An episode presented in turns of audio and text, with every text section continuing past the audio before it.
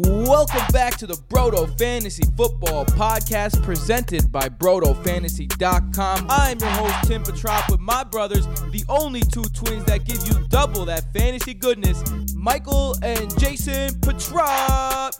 Monday pod, and the first voice you hear is not Tim, because Tim is sitting this one out on father/teacher duties.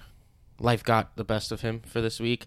So I have with me the special guest of Brodo, Mr. Jason. What up, people? I'm here today. The special guest is here to play on this super fun pod. Yeah. Monday review pods going over week 13. Guys, next week is week 14, which means... What? Playoffs are in 2 weeks. Next week is the final week of the regular season. Hot damn. We've gotten to that point. Tomorrow, of course, is the Patreon waiver pod, where we discuss waivers, and the Thursday night free preview game. You get access to that if you join Patreon, patreon.com/BrodoFantasy. You also get access to the Discord. And let me note, the Discord is fire. We have the patron section, which is for redraft, but then we have DFS, Dynasty, NBA, NHL, MLB, life in general. There's a lot of channels in there, and there's someone always talking in one of them, and it's a good time. Yeah, it's a lot of fun. And, of course, download the Fantasy Football by Brodo app. We have a bunch of interactive tools, ridiculous amount of stats. Usage stats were updated this morning at 11:30 in the morning for yesterday's games. Literally, you can't find that anywhere else, even on pay sites, and the app is free. So go ahead and download that app, and player cards, rankings, waiver rankings, coaching statistics, teams that are running and passing the most, passing when trailing, running when favored in Vegas, like... There's a crazy amount of stats on the app, articles, so check that out when you can. Download it; it's free, and it's been great. We've been getting good feedback from it. We use it for almost all of our research, analysis, everything. There you go. This year, points over average is a super dynamic new tool. So yeah, check that out. But Week 13, there's only a Monday Night Football game left. We typically record during Monday Night Football. As you know, we are recording earlier today since Tim is out, me and Jason here. And, Jay, you ready to get into the news with our man Donnie H? You know it, brother. All right, let's do it. Donnie H coming at you. Those stories and more in just 2 minutes. Stay with us. Thanks for joining us this half hour. I'm Don Harrison. Around the world in 30 minutes. This is Headline News. Ah, good old Donnie H to break out the Mondays. All right, dude. We got some interesting news and notes. One of them, hot off the burner, reported at 5:02 p.m. Eastern time. The current time, Jay? 5:08 p.m. Eastern time. What is it? Wow. What is it? Chargers place Keenan Allen on the COVID-19 reserve list. If Keenan Allen is not vaccinated, which I don't think anyone knows his vaccination status, that means he's out next week. Like, you have to be out at least 10 days if you're not vaccinated. If he is vaccinated, he would need multiple back-to-back days of negative tests. Let's see how that goes. But that is certainly a bombshell heading into Week 14 because playoffs are going to be decided. Buys are going to be decided. Keenan Allen being out is huge. And FFPC championships are going to be decided. FFPC championships will be decided. Mike Williams would become basically a top 10 wide receiver option. I'd gander if Keenan Allen were to be out. Would you say the same? Gander. It's all about the gander. Yeah. That was very interesting. In other news, the Vikings play on Thursday this week. Adam Thielen did not practice today. Notable when they're playing on a Thursday because clearly short week of practice. And KJ Osborn may end up being a wide receiver too for this coming Thursday game. Who are they playing on Thursday? The Steelers. Yeah. Who have been susceptible to pass catchers this year. Also, Big Ben didn't practice today, but that's just because he's old. Claypool didn't practice today because he's been dealing with turf toe. We might see an injured bunch out there on Thursday. Yeah. Well, actually, I was going to get to Claypool, but playing. You know, this is why Jason usually isn't on the review pod, just skipping to other news. You're talking about the Thursday game. Don't make it's me true. Dalvin Cook also did not practice Monday, but he was expected to miss Week 14 as well. So another very, very nice Alexander Madison spot if you have him rostered. Who had 25 touches against Detroit. Yeah, absolute locked and loaded RB1 whenever Dalvin Cook is out. He's basically just his replacement. Darren Waller considered day-to-day. So apparently Bisaccia, the coach, apparently he's optimistic that Darren Waller will return against KC. I find it very... I don't know. I kind of find it doubtful for a guy who, like, wasn't even close to practicing this week to be considered day-to-day and just expect him to play the following week. We'll see how practices go, of course. But, yeah, apparently he's day-to-day. A little rough this week with that analysis because Freiermuth and Conklin play on Thursday to... two solid tight end options. Maybe you have them and Waller. Probably starting them. Interesting. That is rough. Yeah. Chase Claypool and Ben Roethlisberger, as Jason mentioned, both did not practice as well, playing on Thursday. To skip over the Thursday game because a whole lot of Thursday game news. Who knew? Corey Davis had a nice start to the season, but has been dealing with a lot of injuries and an up-and-down quarterback in Zach Wilson this season. Now out for the rest of the season, undergoing core muscle surgery. Not ideal. Elijah Moore has been a monster, though, of late. Yeah, this keeps Elijah Moore in that wide receiver 2 topic, and it's a forgotten season for Corey Davis, the big acquisition for the Jets, who was kind of decent when he was healthy. Kind of decent. You'll never like Corey Davis. Yeah, he did have his up and downs. Alex Collins is injured, but Alex Collins, who cares in fantasy land? No offense to Alex Collins. Logan Thomas might have a really bad knee injury. He believed to have torn his MCL and ACL, but now the tests are saying they did not confirm it. Either way, it looks like he's going to be out for probably the rest of the regular season. So... Logan Thomas managers, whoever picked him off waivers. Of course, as expected with Logan Thomas, he was great when he returned, but now out for the rest of the season. Yeah, really unfortunate. Logan Thomas was good this year when he was healthy. So, yeah. Sad to see him have a lost year as well for Thomas. Yeah. You're going to like this one, Jay. Eagles coach Nick Sirianni says Jalen Hurts will start in week 15. So it was just a... one-game absence for Gardner Minshew. It is against the rising Washington football team defense, though. Not ideal to miss the Jets and then go have to play Washington. Cam Newton anticipated to be the starter next week against the Falcons. No shock there. He better not lose his job to P.J. Walker. Ian Rappaport reports Joe Burrow plans to play through the finger injury. Not a surprise. He came in the second half with it wrapped up and played pretty decently, even with the injury. Joe Burrow ended up having a decent game and almost came back from 24 points down against the Chargers. I don't think anyone was surprised by that. No. Tyrod Taylor considered week to week. Davis Mills is looking like he is going to start next week. That Texans offense is abysmal, man. Yeah, you don't want to trust anyone. There was a little bit of Burkhead love this past week. The last two based on volume, but... you don't want to trust anyone in that offense. That even includes Brandon Cooks. I'm not starting him if I don't have to. Yeah. This one is interesting. Coming off the injured reserve. Designated to return from injured reserve. So not guaranteed he returns this week. But they sure could use the boost. Julio Jones. With no A.J. Brown. Julio Jones is a lost season. Has not had any good fantasy performances. He would return against the Jacksonville Jaguars to a team... really, really thirsty for playmakers. It's interesting. Imagine you just said the Jaguars. He's playing against the Jaguars. Oh, okay. Imagine Julio Jones coming out and. I mean, the Titans need someone, man. Getting people into the championship. Yeah. I mean, the playoffs. And I think we'll wrap it up with this one. Daniel Jones, out. Likely out. Jake Fromm. The Giants are going to be far former Georgia quarterback. I liked Jake Fromm in college, and then he just his stock completely dropped. Yeah. Jake Fromm looks like he's going to start. Yuck, not ideal at the moment to be a fan of the New York Giants or just a supporter of the Giants football team because with Daniel Jones they're bad. With Mike Glennon they look even worse.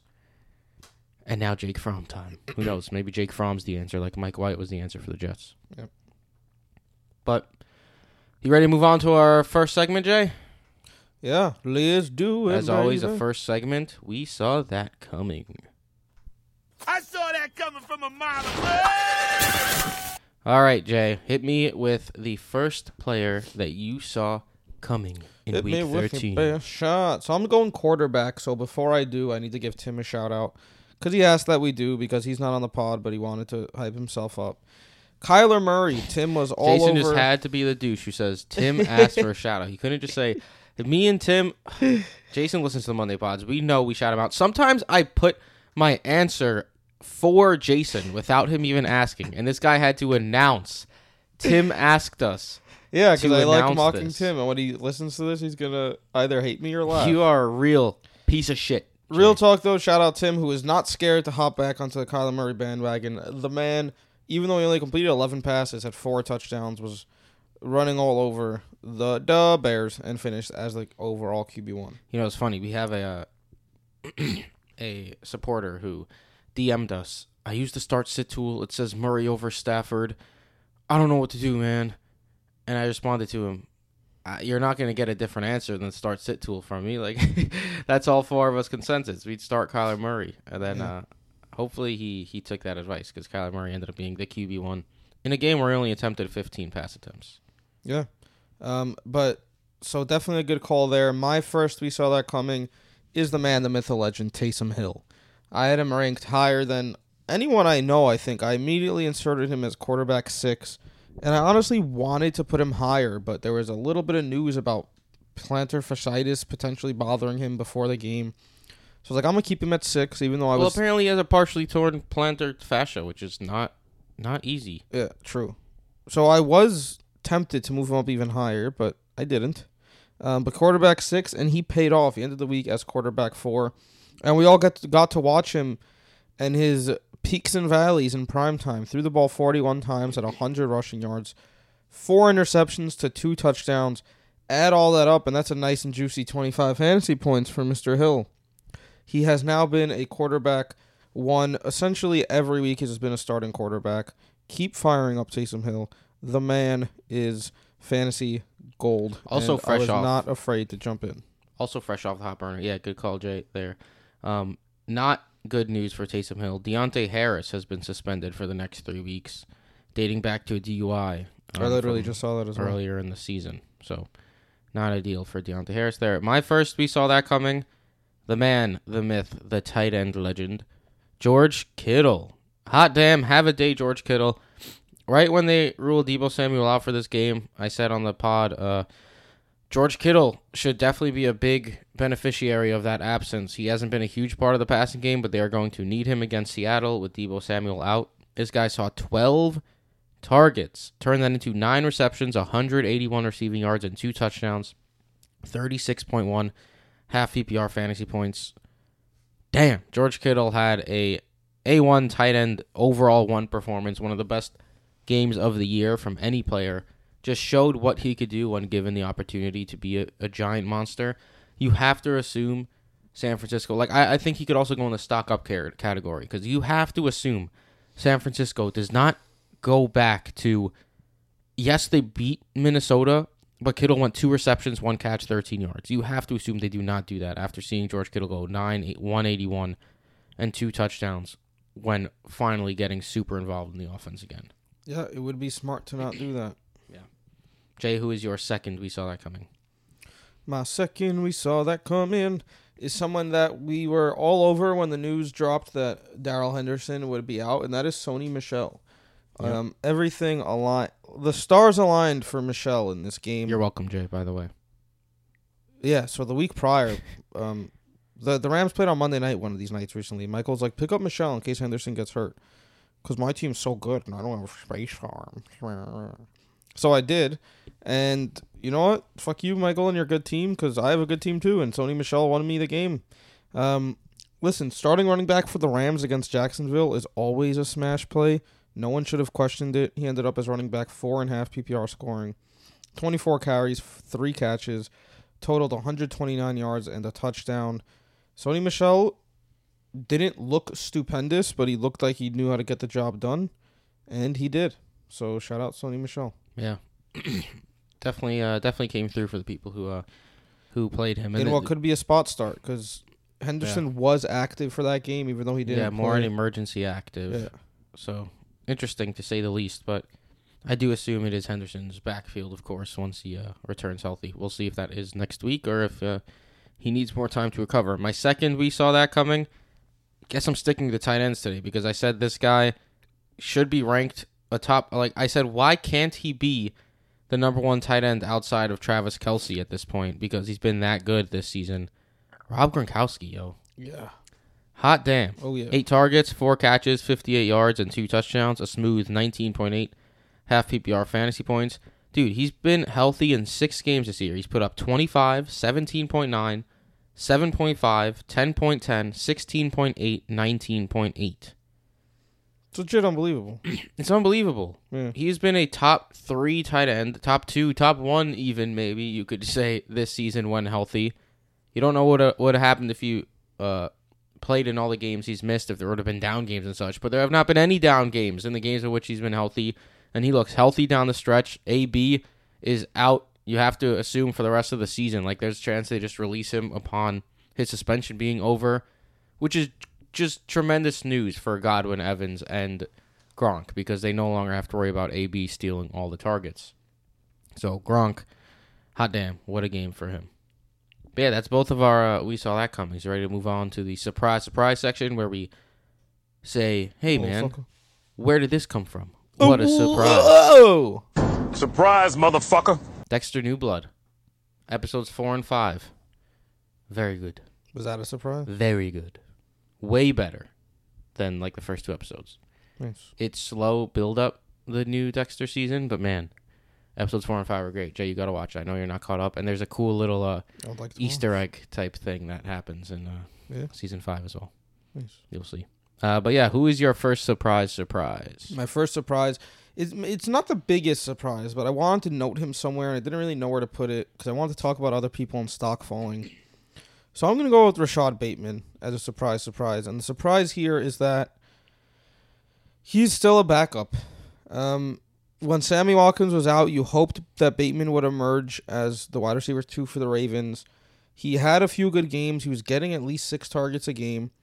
And now in his 6th and 7th career games, he has now had the back-to-back lowest target totals in his career, 4 and 1. He has had his snap percentage and routes run drop each of the last 3 weeks. This past week, he wasn't even on the field 50% of the snaps.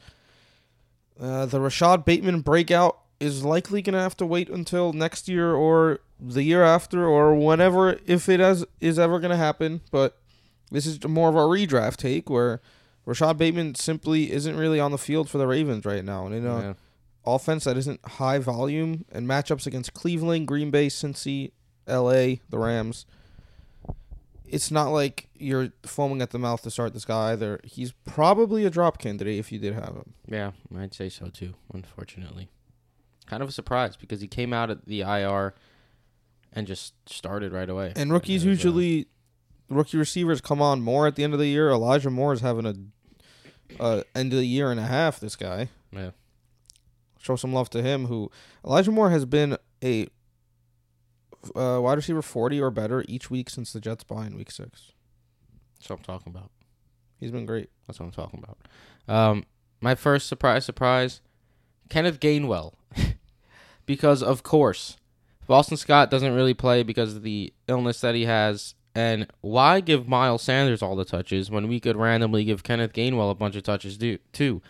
5 targets. Sanders did have 24 rushes. He did, but Gainwell also had 12 carries and 5 targets on 38% of snaps. Yeah, where the fuck did that come from? In a game where you were like, yeah, Sanders could go off this game, but no, Kenneth Gainwell, of course, had to come in and steal some of the thunder and put up 17.2 half PPR fantasy points, 54 rushing yards, a rushing touchdown, which is super lame for anyone who has Sanders. 5 targets, 5 receptions, 33 rushing yards. Miles Sanders had a very nice game in his own right, but he was outscored by Kenneth Gainwell because Sanders had 120 rushing yards on the 24 rush attempts, but only 3 receptions and 22 receiving yards and no rushing touchdown. So even in a game that was perfectly suited up for Miles Sanders to be a monster, Kenneth Gainwell outscores him and gets a bunch of touches. Miles Sanders will simply never be allowed to eat is the moral of the story. And the surprising factor isn't Miles Sanders, it's more Kenneth Gainwell, just after literally losing his job to like Jordan Howard and Boston Scott. Now they're like, okay, yeah, come in and put up an RB1 performance. The Jets are so bad against the running backs. Holy moly. Yeah. It's both. If a team uses two running backs, they're both just so viable every week. And next week they get the Saints. And Taysom Hill's basically a running back quarterback. Oh, man. So as long as he's good with his finger injury and plantar fascia and whatever else he's dealing with. You have Hurts and Hill in Hurts FFPC. Not by. I don't got to make a decision. Ah, Hurts is week 15 against Washington. Right. Interesting. All right. Jason, your second surprise. I'm riding Taysom Hill in the FFPC Championship, barring Monday Night Miracle against me next week. Yep. My next surprise. This is a more specific one, not necessarily the player, but the hands on Josh Jacobs. Hands. The man had 9 targets, 9 receptions last week, only 38 yards, but let's focus on the positives. Who knew Josh Jacobs' PPR dynamo would be a thing this year? And ever since John Gruden got the can, man, Josh Jacobs has 4 receptions, 5 receptions, 5, 2, and 9. But why is it surprise? Because we never saw a number like 9. 5 receptions is cool and all. Like, it was like, oh, Josh Jacobs going to 5 receptions now. Interesting. And then last week it drops to 2, and you're like, all right, that's more of the Josh Jacobs we know. And then he goes and gets 9 receptions, and it makes sense. The Raiders are itching for playmakers right now. Yeah, with Darren Waller out. Darren Waller's out. Foster Moreau had a few balls in his hand yesterday, tough catches that Darren Waller probably would have made. Like, you saw the difference there. And Derek Carr needed someone to make plays, and he was throwing it a lot to Josh Jacobs. And if Josh Jacobs is going to be getting passes through the air, that many passes through the air, you're looking at a potential league winner for a guy who was looking like a back-end RB2 for a long time this year. Yeah, workhorse running back, no matter what your name is, no matter what team you're on, has a lot of appeal. And Josh Jacobs, we know, is at least a decent back, at the very least, and on a team that is putting up some points. And Hunter Renfrow is just taking advantage of no Darren Waller, too. We'll see when Waller returns. But, yeah, Josh Jacobs catching that many passes was very interesting. My second surprise, the super uneventful tight end who never breaks out has done it, folks. Dallas Goedert. Oh, what the what? 6 targets, 6 receptions, 105 yards, and 2 touchdowns. The first time he had a game this year where you say, yes, I have Dallas Goedert on my team. Was it because it was Gardner Minshew at quarterback, or was it because they were facing the New York Jets? It doesn't matter. It happened. I think people are bugging out a little bit with the Gardner Minshew hype over Jalen Hurts, as if they didn't just play against the Jets, who allow a ridiculous amount of points over average to every position. Even though they're absolutely abysmal against the running back, they also are awful against QBs, wide receivers, and tight ends to boot. So Dallas Goedert absolutely breaking out and being the tight end 2, I suppose. I was going to say tight end 1, but George Kittle had an even bigger game. The tight end 2 on the week had a very nice game. Finally had a game that people expected from Dallas Goedert when he was being hyped up as a top 5 tight end potential type guy once Zach Ertz left the building. So shout out Dallas Goedert there. And that's all for the surprises. Time to move on to the stock rising section, where we talk about guys whose stocks are on the rise. Something just came across my desk, John. It is perhaps the best thing I've seen in the last 6 months. Right now, John, the stock trades over the counter at 10 cents a share. And by the way, John, our analyst indicator could go a heck of a lot higher than that. We are looking at a grand slam home run. We're talking grand slam home runs, Jay. I'm starting it off this time because I am gassed up. I'm on fire because the PPR wide receiver 3, the locked and loaded PPR wide receiver 3, maybe wide receiver 2, maybe PPR locked and loaded wide receiver 1, Hunter Renfrow just keeps putting in work. 9 catches for 102 yards against Washington this past week in lieu of Darren Waller being there. Now he has back-to-back 100-yard games where he just continues to be a huge part of this offense. 4 of the last 5 games, he has at least 14 half PPR fantasy points, which is just tremendous from a wide receiver. Without Darren Waller, he has just really taken it to another level, back-to-back 100-yard games, 19 targets over the last 2 weeks. We don't know if they're going to have Waller back against KC, but even so, a matchup against KC, their defense has certainly been on the rise, but they're going to need to try to put up points to keep up with KC, and Hunter Renfrow is looking like he's just ready to be another top 20 wide receiver in basically every format going into next week at this point, because he's just been great, and he had a great route near the end zone, which set up a Josh Jacobs 1-yard touchdown to give the Raiders a lead yesterday, where if that would have ended up being a touchdown, he would have had an even bigger game and likely would have ended as a top 5 wide receiver on the week. Not entirely sure where he's at, but he's definitely going to end within like the top 15 or 20, and he should be ranked there once again next week. Renfrow in PPR was wide receiver 13. There you go. This guy now has 9 and 102. What, four weeks recently? Since the bye week, 4 out of his 5 games have been wide receiver 13 or better. Wide receiver 13 PPR better. Scoring. Wide receiver 1.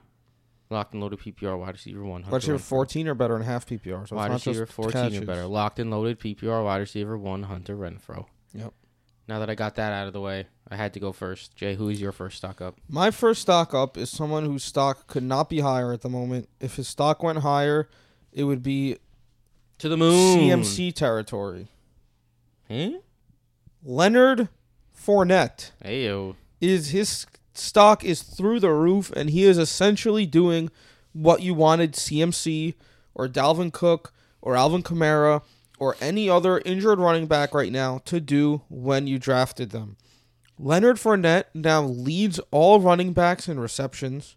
He's second in the league in red zone opportunities. That's literally the only two things you need to hear about someone to be like, wow.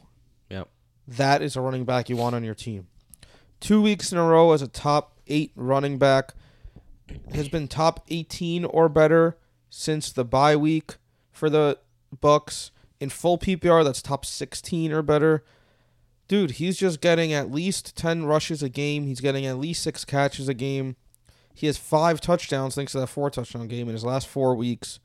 He has 8 touchdowns on the season. Leonard Fournette now gets to go up. Next week is Buffalo, so it's a tougher matchup, but they did get torched by Jonathan Taylor recently. And then New Orleans, Carolina, and the Jets. The Jets championship weekend. Oh, Leonard Fournette, week 17. Holy moly. Talk about a league winner. Your stock could not be higher right now. Looking to the future, I might be a little scared to start Tom Brady in that game. In a... because Fournette could get like 8 touchdowns by himself. Yeah. Maybe. Dude, in an FFPC playoff challenge, Fournette might be the first overall pick. Well, you don't have to be... It's not picked like that. You just choose players from teams. But he may end up being the highest rostered player. The guy's just been a beast, man. Yeah. Just a straight-up stud. My second stock rising is someone we touched on briefly. Thursday game incoming with injuries to the starting running back and one of the best red zone threats in the league, if not the very best, in Adam Thielen. KJ Osborn stock up because he stepped in last week on 7 targets, went 4 for 47, and caught a touchdown when Adam Thielen left. And we know this is an offense led by Kirk Cousins that produces a lot of fantasy value year after year. Jefferson and Thielen were once again on their way to being top 12 wide receivers each this season. Cook or Madison, no matter who is in, is a top 12 running back. Tyler Conklin has had tight end 1 type games. Kirk Cousins has had QB1 games. This is an offense that simply puts up fantasy points. And if Adam Thielen is out, going up against Pittsburgh, who is actually a lot easier against opposing wide receivers than people think. They're bottom 10 in the league in fantasy points allowed to wide receivers and bottom 10 in the league in points over average to wide receivers. KJ Osborn could become a very interesting streaming type flex player to grab off the wire because he's only 4% rostered and there's a lot of injuries and such going on. And if he could replace Adam Thielen and put up an Adam Thielen-esque game, he doesn't have to score 2 touchdowns, but a line similar to this one, 4 catches, 47 yards and a touchdown, something of that sort against Pittsburgh. That would be more than helpful for several teams. And I think KJ Osborn, for as long as Adam Thielen is out, it's definitely going to be inside my top 40 receivers. I'm up to my second stock rising, right? Correct. My second stock rising is the man who was born from the dead over in Baltimore, Devontae Freeman. Yeah, Devontae Freeman out here. He was a stock rising for me a couple of weeks ago. In PPR scoring since week 6, Devontae Freeman has been running back 24 or better every game except for 2. And in one of the games where he wasn't a PPR RB2 or better, he had 16 carries. So it was just one of those games where he had 52 yards and didn't really do anything. Yeah, else. Last week, people completely fell off the Freeman bandwagon because he had a down game, as if down games never happen. Yeah, but the truth of the matter is everyone is hopping over J.K. Dobbins when he was projected for 15 touches in this Ravens offense. And now, of course, Freeman's not J.K. Dobbins at this point, and he's not even Gus Edwards. But he's getting 15-plus touches a game in a Ravens offense as the Ravens running back, and he's putting up double-digit points the majority of the time. He is a RB2 that nobody wants to give credit to. Yeah. And after this week, I put up a blind resume of Devontae Freeman and Javonte Williams a couple of weeks ago, where Freeman seemed like he was like someone you certainly wanted to roster, and Javonte Williams didn't seem that way. Of course, this is like with Melgo playing. Javonte Williams, I'm not saying he's not a super talented back. I think he's a beast. Yeah. And he was glorious without Melgo, and certainly his league-winning upside if that remains the case. But, yeah, Devontae Freeman, let's not just look over him yet, folks. These days, he's a decent running back. His stock is up. My second stock rising. Excuse me, my last and final stock rising. T. Higgins. I feel like Brodo is one of the biggest T. Higgins supporters. We were a big fan of his during draft season. He had a very rough first 10 weeks, to be completely honest, and he was looking kind of like a bust, especially after Vegas. 2 receptions, 15 yards, and damn, really has turned up these last 2 weeks. Against Pittsburgh, I was just saying Pittsburgh is low-key a good matchup for wide receivers. 8 targets, 6 receptions, 114 yards, and a touchdown, and then against the Chargers, who are not good for opposing receivers. 14 targets, 9 receptions, 138 yards, and a touchdown. Talk about regression for T. Higgins and Jamar Chase, because Jamar Chase was playing well above what the number said he should have been, and T. Higgins was playing well below what the number said he should have been. Jamar Chase has come crashing down to earth. T. Higgins has just been on a meteoric rise over these last couple of weeks. I think it's more in the middle for both these guys. Like, I think they're both wide receiver 2 type guys, but damn, T. Higgins absolutely played himself right back into must-start territory weekly, because he's just a very good receiver, man. We like him so much at Brodo because he had a tremendous rookie season. His player comps, remember, Brodo folk and Fantasy Football folk, we have player comps on the Brodo Fantasy app as well. Julio Jones and a bunch of other studs were T. Higgins' comps. So we were very high on T. Higgins, and now he's showing why. And he's made some terrific catches during these last 2 weeks as well, as he's really started to turn up. So shout out T. Higgins. And Jay, for that, I need your last stock up. Yeah, my last stock rising is actually someone who is going into bye. But that's because after bye, games against the Jets, Saints, and Titans end off the year, and it's 3 pretty good matchups for someone who's not just having a good year for a rookie, but having a good year overall as a wide receiver, and that is Jalen Waddle.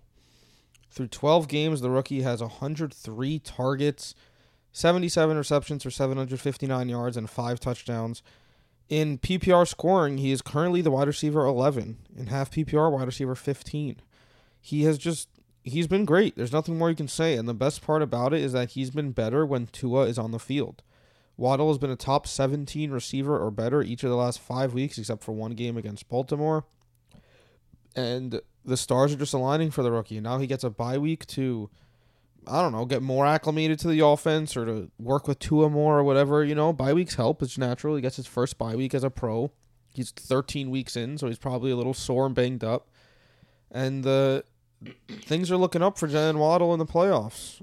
He's going into the end of the year hot, and I don't think it's going to stop. I think that the bye week might...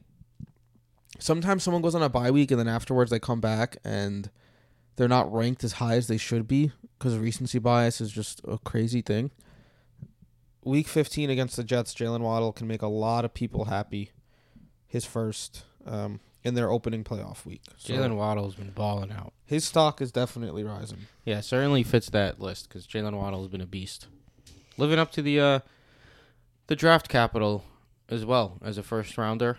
A lot of people were questioning whether he should have gone that high. He's been welling out. But, Jay, you ready to, as Tim so kindly puts it, end it on a sour note? Always sour. First they're sour. Because we are used to the pain as Jets sour. Let's get to the stock down section. The worst day on Wall Street since the crash of 1987. The Dow traders are standing there watching in amazement, and I don't blame them. We're now down 43%. Almost everything there completely wiped out. In the NASDAQ, everything and more has been completely wiped out. Let's talk about the speed with which we are watching this market deteriorate. And now Tim would say something about how I can't even imagine the stock market falling that hard in one day. As the weather in Buffalo sure looks bad. It looks snowy and windy and rainy and not like a good... Maybe bet the under. ...day for a lot of fantasy points, which I mean, the Vegas lines are low. Exactly what I want. Like, Diggs is at 4.5 receptions, 61 yards or something. Josh Allen's passing line is at, like, 234 yards or something. They're really... Vegas is projecting a low-scoring affair, it seems, due to the weather. But, anywho... We got ourselves some stock downs coming up. Jay, you want to start it off with your first stock down? 3 apiece to close it out. Sure thing, Pork Chop. That's right, I'm calling you Pork Chop now. Stock down, Mr. Dalton Schultz. Aye, aye, aye. Looked like a high-end tight end one at one point this season, and now, listen, he just hasn't been very good for a little bit now. In his last, since the bye week for the Cowboys, he's been a top 12 tight end. Oh, 3 times. He's been decent, actually. But the thing is, he was... So why I got confused here is because he went 5 for 43 this week. And that's top 12 tight end in PPR, which is just absurd. But he hasn't had more than 5 catches in a game over the last 2 games. His touchdowns have fallen. He's only had 1 touchdown since week 4. And Amari Cooper is going to return. He played limited last week, but now Amari Cooper's returning. CeeDee Lamb is looking good. Michael Gallup's on the field. Pollard's more involved with Zeke, a little bit banged up.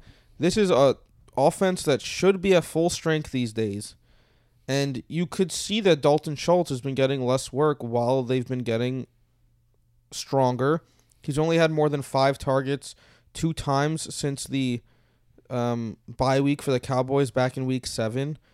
So he's just not someone you can bank on so much anymore. And with a much healthier team around him these days, I think that Dalton Schultz's stock is falling. He's definitely not the slam dunk tight end he once was. And you may have to keep starting him, but there's definitely going to be urges and temptations to look elsewhere going forward. Yeah. I hear you there. I'm going to keep it in Dallas, actually, and go to the running back you just mentioned, and Ezekiel Elliott, who, man, if you drafted Ezekiel Elliott in the first round this year, you made the playoffs, you are not feeling great about it. Heading into the playoffs now, over his last 5 games, he has put up 9.3, 11.1, 19.5, 9.8, 13.9, 5.7. That is half the games in single digits. That is something we never see from Zeke or the high-end running backs, really. And that's because this guy looks like he's running with old man knees. Look, I've been saying Tony Pollard's better than him for like over a year now, but I think it's clear that Zeke is running with like messed up knees. Like, the dude looks ridiculously slow, and he just does not look like typical Zeke. Tony Pollard's role just keeps getting larger. Tony Pollard broke out that long 60-yard touchdown run, something Zeke definitely wouldn't have done if he was handed that ball. This past week against New Orleans, 13 for 45 on the ground, 2 receptions for negative 2 yards through the air.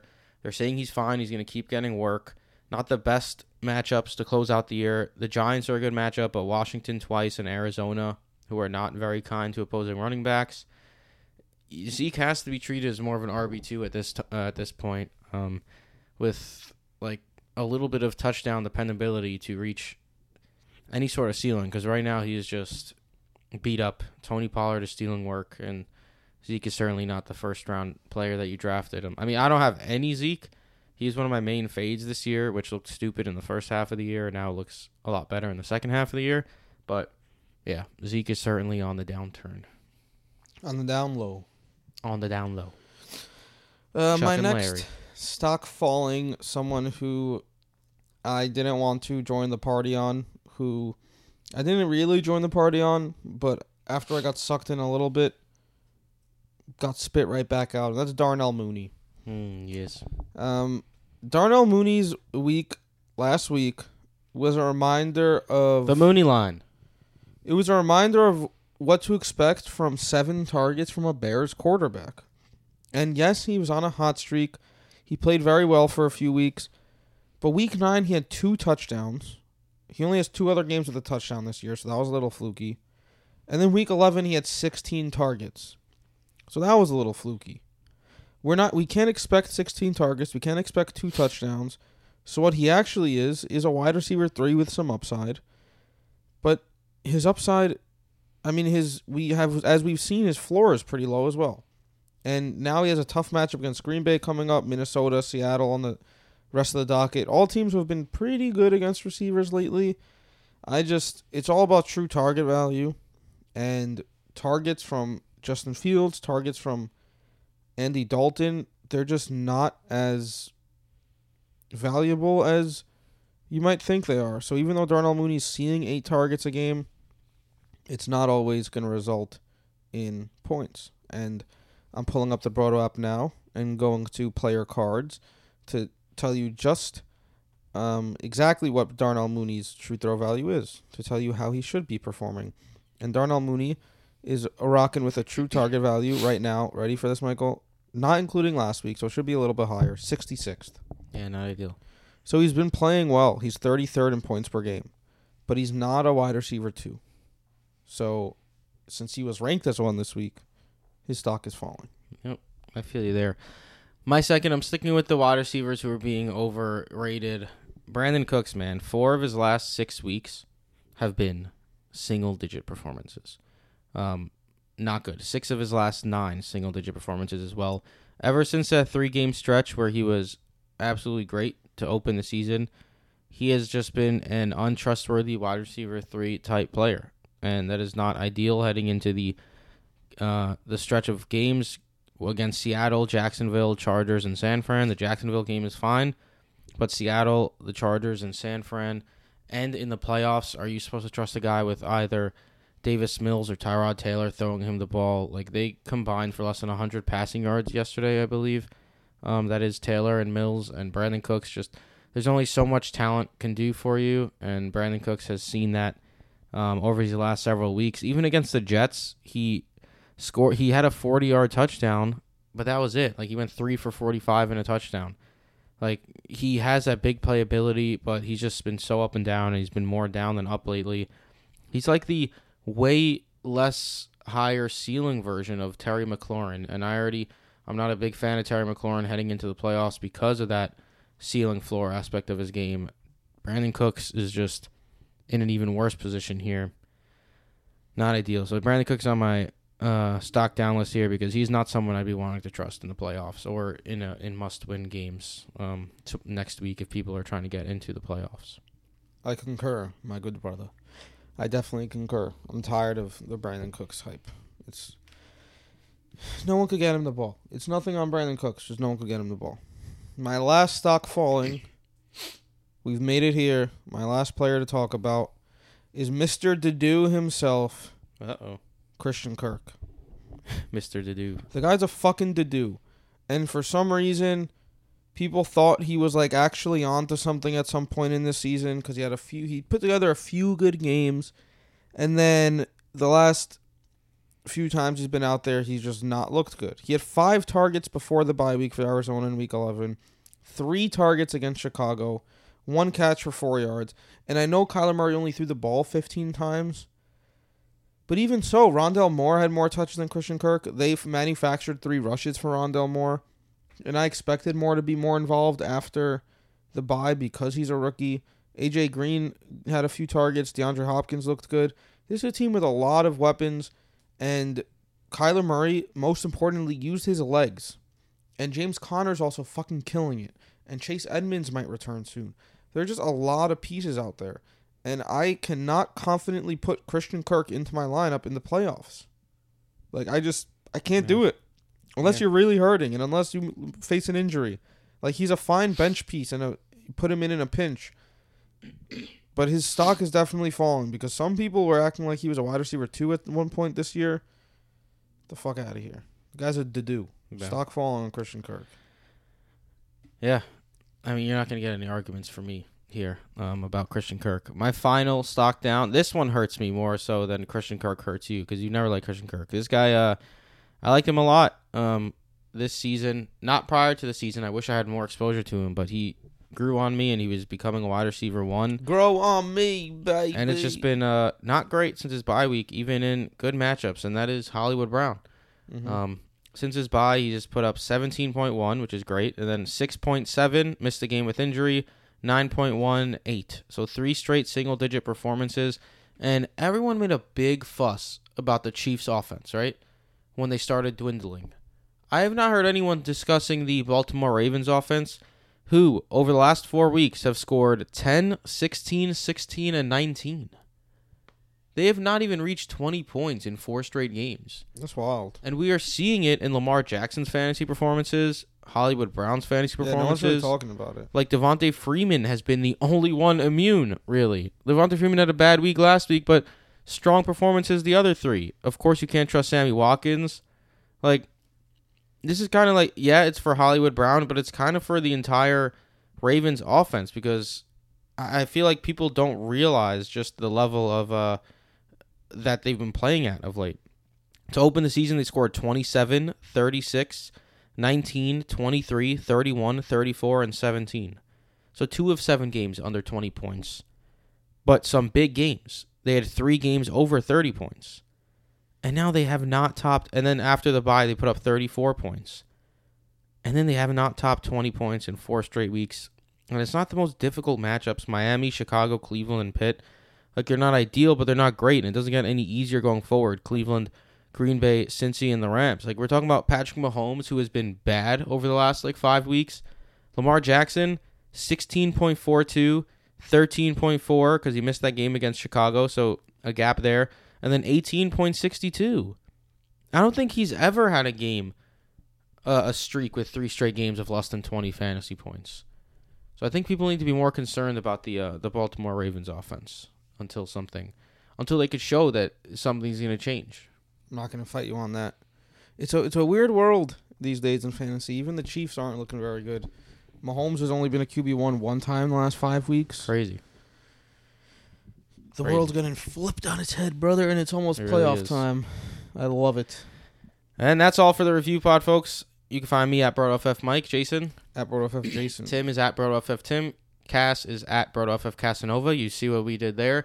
Patreon.com/BrotoFantasy to support the show and to, join the Discord, get waiver pods throughout the offseason. The offseason's approaching. You get a weekly pod throughout the offseason as well. Some giveaways, and we do Zoom Jeopardy with the patrons and such. It's a fun time, and the Discord is going at all times as well, even over the offseason. Like Jason said, we have a life and stuff, NBA, NHL even, in the Discord. So, yeah, come on in. And we discussed the NFL, of course, over the offseason as well.